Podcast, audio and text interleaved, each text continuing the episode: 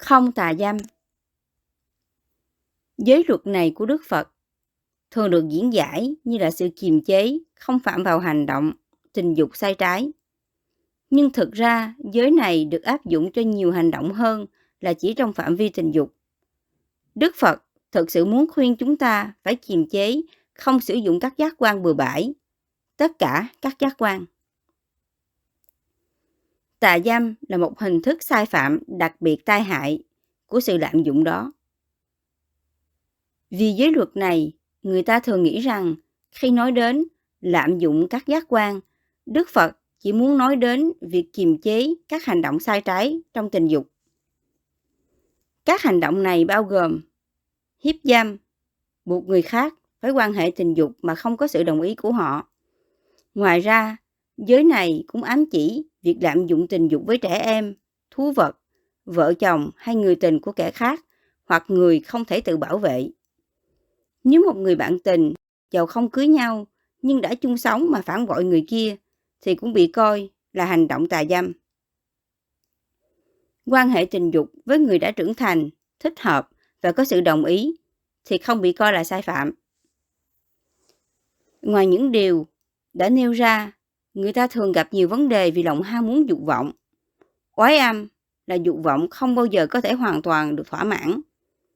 Dầu phải trải qua bao rủi may, bao phiền não, khổ đau khi cố gắng thỏa mãn dục vọng của mình, nhưng ước vọng muốn thỏa mãn ái dục không bao giờ mất. Một số người hướng đến thiền vì sự khổ đau dằn vặt do các ham muốn tình dục của họ mang đến. Tiếc thai là thường ngay trong lúc họ nỗ lực để đạt được thiền định và tâm bình an, lòng ham muốn nhục dục vẫn quấy phá họ. Giải pháp duy nhất cho vấn đề này là bắt đầu bằng việc kiềm chế các hoạt động tình dục của bạn.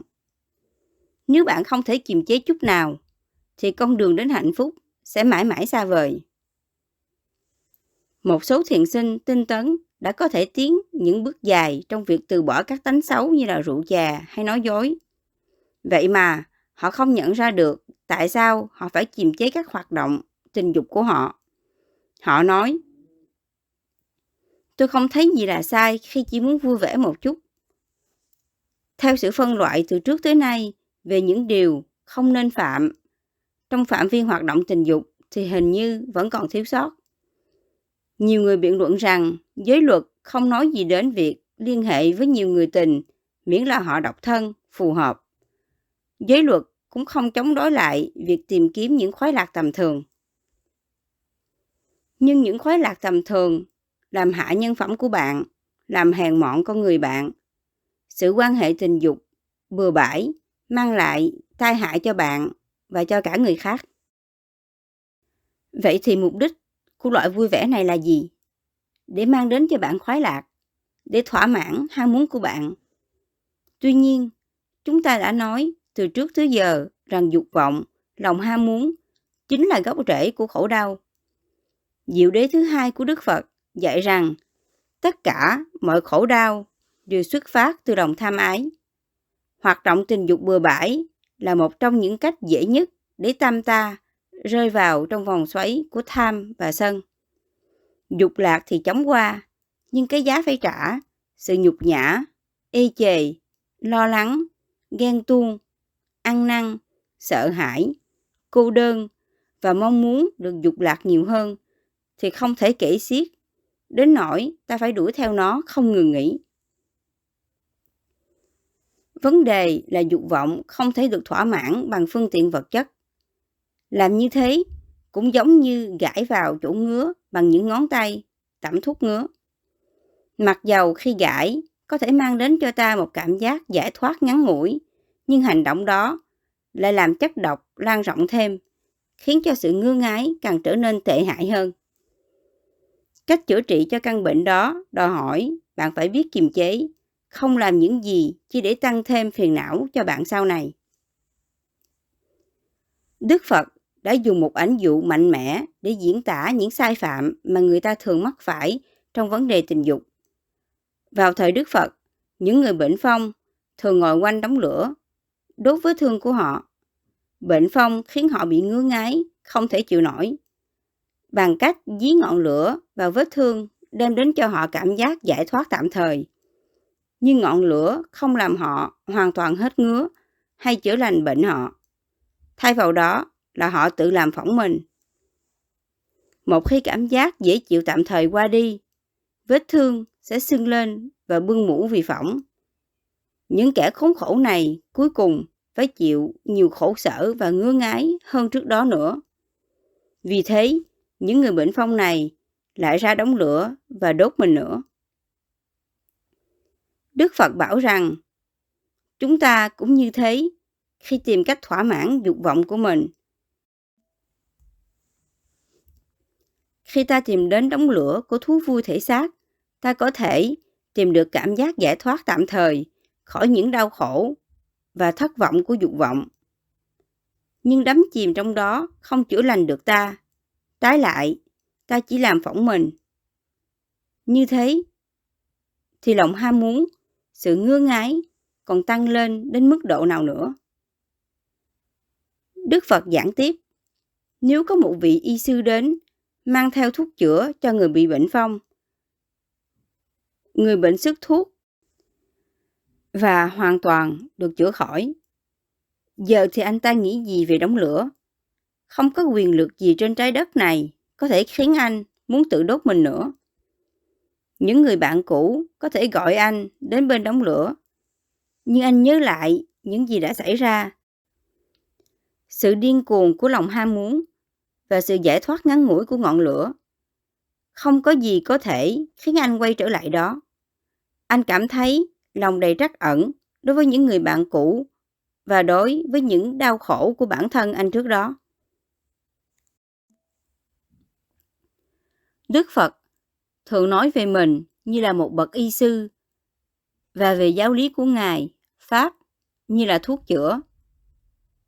Đối với tất cả các thuốc trên thế gian, đa dạng và đa loại, nhưng không có thứ nào giống thuốc của Pháp. Do đó, này hỡi các tỳ kheo, hãy uống thuốc này. Đã uống thuốc pháp này, ta sẽ không còn già và chết. Đã tu tập và đã thấy được chân lý, ta sẽ dập tắt, giải thoát khỏi ái dục. Nghe như thế, có thể bạn tự hỏi, vậy thì tôi phải chọn giữa người tình và con đường đạo sao? Ý nghĩ sai lầm này đã khiến nhiều người lo ngại hoạt động tình dục giữa hai người trưởng thành có trách nhiệm thì không cản trở gì đến việc tu hành của họ. Thật ra, mối liên hệ, hỗ trợ này có thể là một tài sản quý báu để tiến bước theo tám bước đến hạnh phúc bát danh đạo của Đức Phật. Giới không phạm tà dâm có thể được giữ bằng những phương cách vi tế hơn, vượt xa sự kiềm chế giới luật một cách máy móc. Ở mức độ cao nhất, chúng ta coi tất cả mọi phụ nữ như là chị, em gái của mình và tất cả mọi người nam như là em, anh trai, những người lớn tuổi như cha mẹ mình và những người nhỏ tuổi như con cái mình. Được thế thì lòng ham muốn sẽ biến mất. Vì đơn giản là ta không còn nhìn người khác phái như một đối tượng của ham muốn tình dục. Tất cả những thái độ trước kia đều biến mất. Ngay cả những ham muốn vi tế cũng tan vào trong lòng bi mẫn, bao la và sự quan tâm cho an toàn của người khác. Hơn thế nữa, để hoàn thiện chánh nghiệp trong bát chánh đạo, Đức Phật khuyên chúng ta không nên lạm dụng bất cứ giác quan nào của mình. Bên cạnh việc phạm giới tà dâm, thì điều đó còn có nghĩa gì? Đó là khi ta thỏa mãn lòng ham muốn bằng cách kích thích bất cứ các giác quan nào đó đến độ nó rã rời. Đó là lạm dụng các giác quan. Lãnh vực nào chúng ta còn bỏ qua chưa xét đến trong các hành động của mình. Những hoạt động nào mà qua đó ta thúc đẩy thân và tâm mình vượt quá mức hợp lý vì mục đích khoái lạc? Hay trốn tránh, lãng quên? Hãy tự hỏi mình. Tôi có cho phép mình xem truyền hình hàng giờ liền không? Hay bỏ thì giờ là những công việc giấy tờ không cần thiết mãi đến tận khuya? Ăn nhiều hơn những gì cần thiết để duy trì cuộc sống? Cơ đến các tụ điểm mà âm nhạc quá ồn ào đến nỗi dường như tai ta muốn vỡ tung ra. Có tìm cách thỏa mãn dục lạc đến độ thân thể mệt mỏi, rã rời, không còn sức để lao động ngày hôm sau. Có sử dụng Internet để đem lại lợi ích cho cuộc sống và cộng đồng, hay tôi chỉ lo giải trí cho đến lúc mắt mờ đi và tâm đông cứng lại. Các hoạt động này không thích hợp cho thân, không thích hợp cho con đường tâm linh. Nhưng buông bỏ chúng thì ta sẽ cảm thấy thế nào? Thì thay vào đó, lòng tự trọng sẽ được tăng trưởng.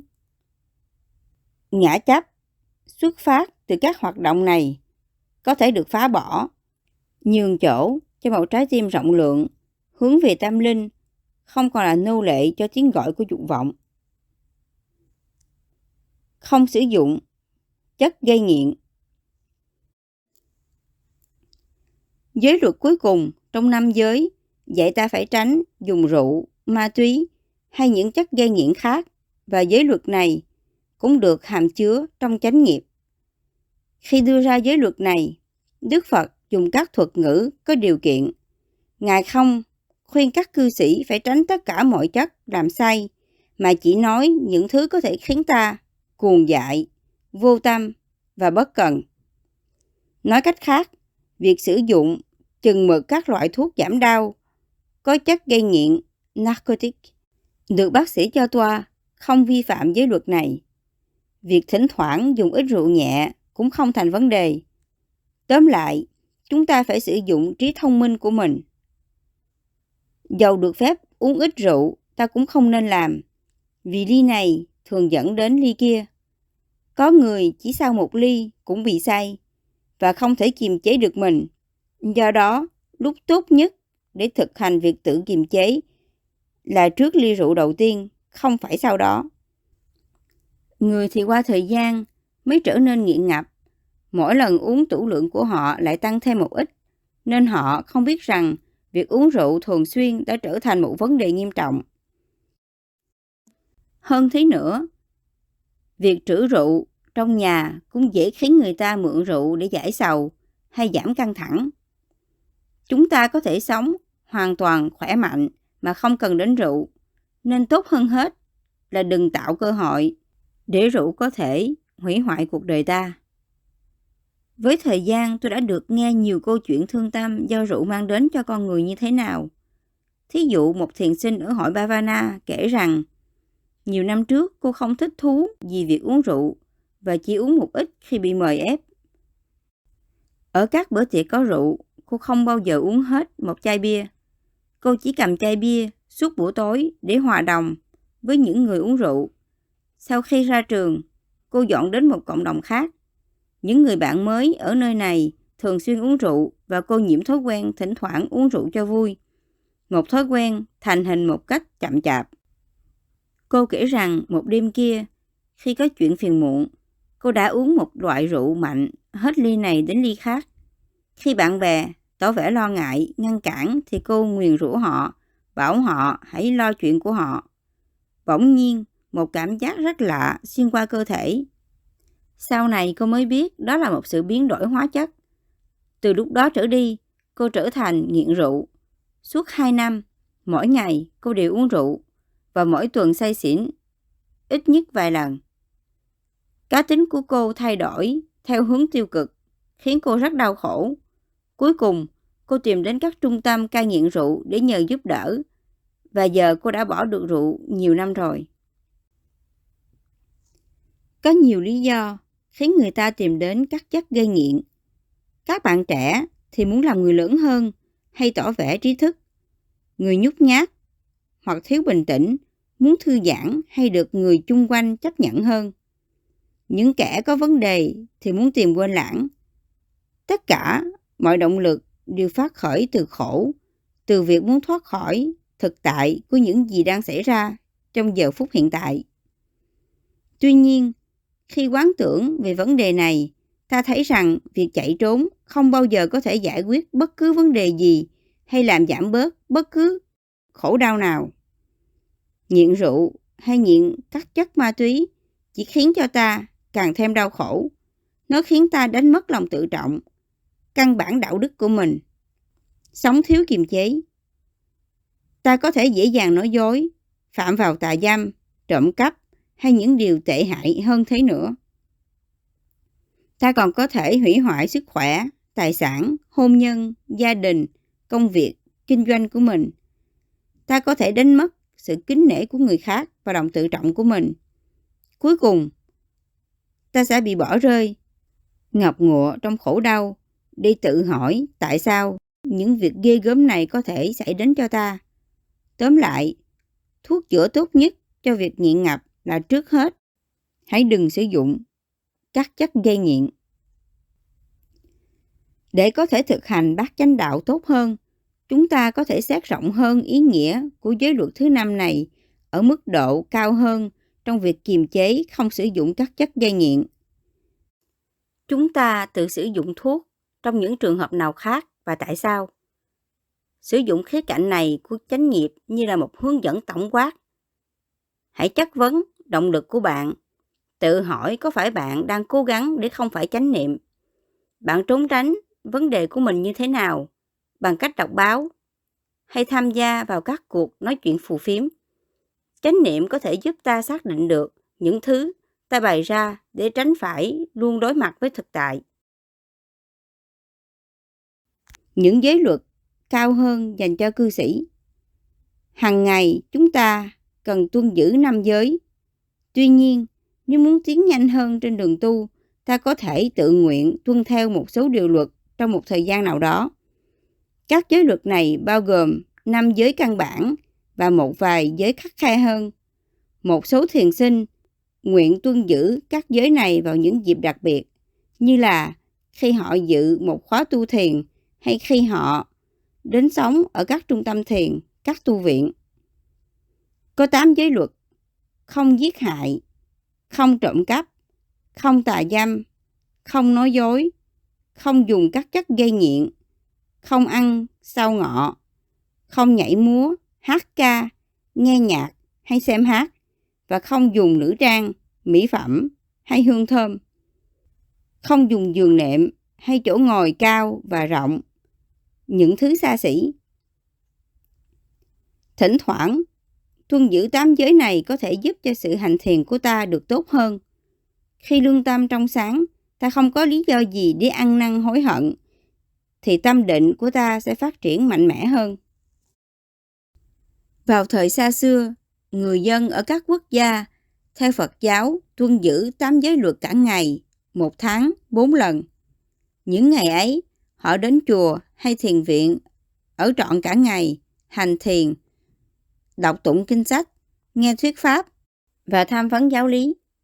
Đôi khi họ hành hương từ chùa hay thánh địa này đến nơi khác.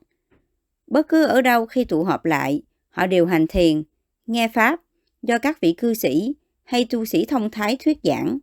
Hôm sau, họ lại trở về với những hoạt động thường nhật. Ngày nay, rất ít người thực hành nghi lễ tôn giáo bác quan trai này. Phần đông chúng ta, khi không phải kiếm sống hay chăm sóc con cái, thì làm công việc nhà, coi truyền hình, dự tiệc tùng, xem hát, đi ăn hay đến các quán bar. Khi đã chán tất cả các hoạt động này, thì ta đi du lịch.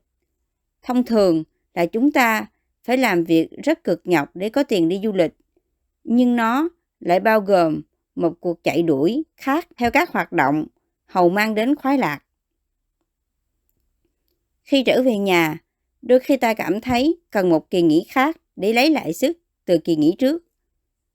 Rồi ta lại phải tiếp tục làm việc vì nếu không có tiền thì sẽ không có kỳ nghỉ nào nữa, mà nếu không làm việc cực lực thì cũng không có tiền. Có lẽ bạn cũng đã nhận ra cái vòng lẫn quẩn của khổ đau này. Tuy nhiên, việc tu bắt quan trai để tuân giữ tám giới luật này giúp ta có một chọn lựa khác. Việc tu bắt quan trai trong một ngày, một cuối tuần hay lâu hơn có thể mang đến cho chúng ta một sự nghỉ ngơi thật sự khỏi những công việc thường nhật và khiến ta được tươi mát hơn, đầu óc trong sáng hơn, không mệt mỏi, cáo kỉnh. Ta không cần phải đến chùa mới trì được tám giới luật này, mà có thể thực hành ngay tại nhà. Khi nhà có trẻ nít, cơ hội để có được những giờ phút yên tĩnh và tự do có thể rất hiếm. Vì thế mà, để có thể sử dụng những thời gian quý báu này và việc giúp ta vun trồng được nội tỉnh là điều rất quan trọng. Ích lợi ngay trước mắt của việc tu tập này là cảm giác bình an, tự tại, thư giãn, cải thiện sức khỏe cũng như giúp ta có một cái nhìn đúng đắn hơn về cái chết. Sự kỷ luật không thường xuyên này có thể xoa dịu, mang lại thoải mái cho cả thân và tâm. Thí dụ, những người thường ăn 3 hay 4 bữa một ngày có thể thấy rằng việc nhịn ăn một ngày một tuần là một việc làm tốt.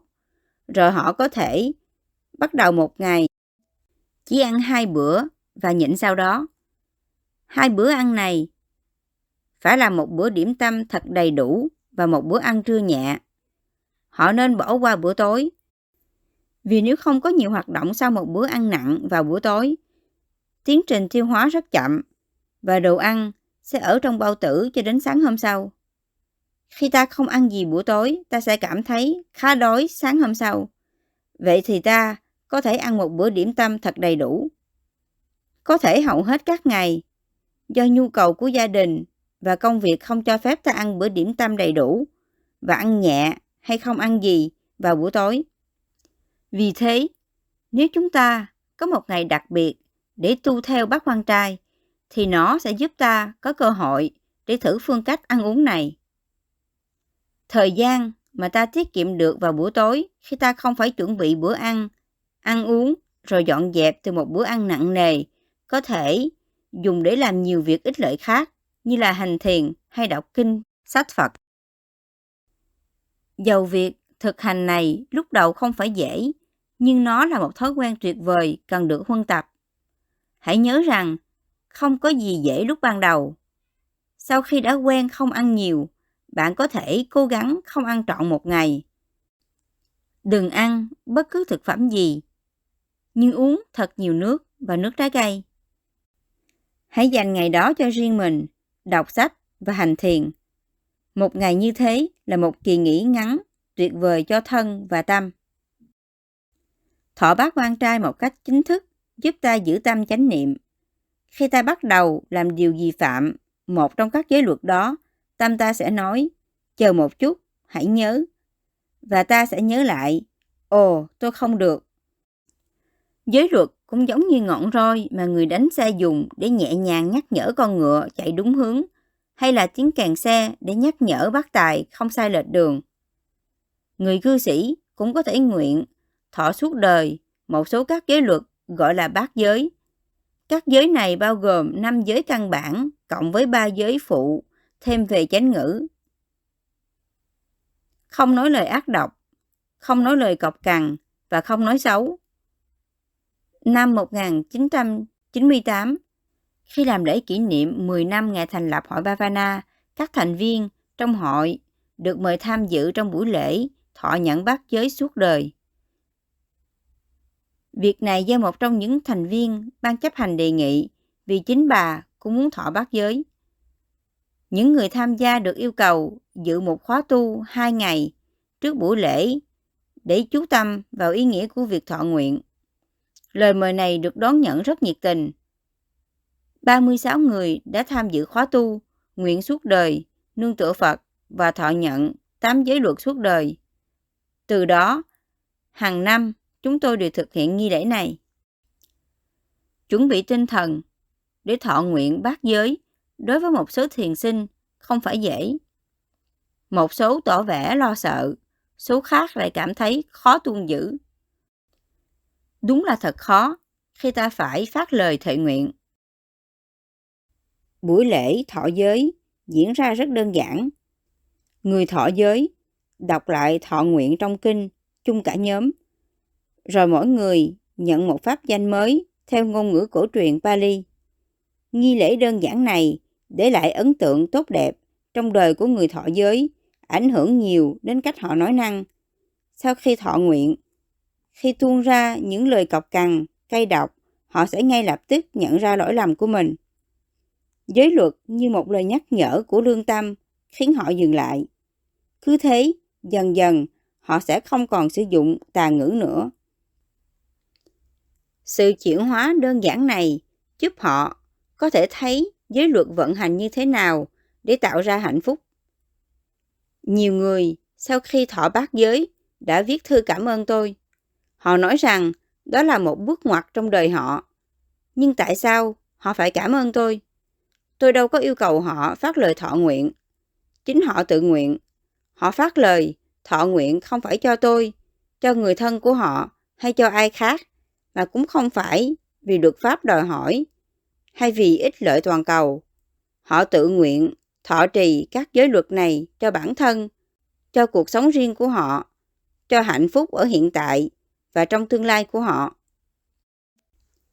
Bạn không nên sợ phải phát nguyện thực hành theo chánh nghiệp hay tu bác quan trai hay thọ trì bác giới suốt đời. Trái lại, bạn phải vui mừng rằng mình đã quyết định hành động để sống tốt đẹp hơn. Những người nghiện rượu, ma túy, cờ bạc hay có một số những hành vi bất thiện khác rất khó quyết định dừng lại. Họ trì hoãn và luôn có nhiều lý do để thoái thác. Nhưng một khi đã quyết định chuyển đổi và tuân giữ giới luật được một thời gian, họ nhận thấy tâm trí họ trở nên trong sáng hơn, ăn ngủ tốt hơn, dành dụm được tiền bạc và những mối liên hệ với gia đình, với xã hội phát triển tốt đẹp hơn. Vì thế, họ đầy lòng mang ơn và tự hào về bản thân vì đã chọn đi đúng hướng. Tương tự, chúng ta có thể cũng đã gặp khó khăn khi phát nguyện từ bỏ các bất thiện pháp. Nhưng một khi ta đã thọ nguyện và kiên trì tu tập, thực hành, ta sẽ được hạnh phúc, tự tại và hoan hỷ rằng mình đã có một quyết định mang đến sự chuyển hóa tốt đẹp cho cuộc đời mình.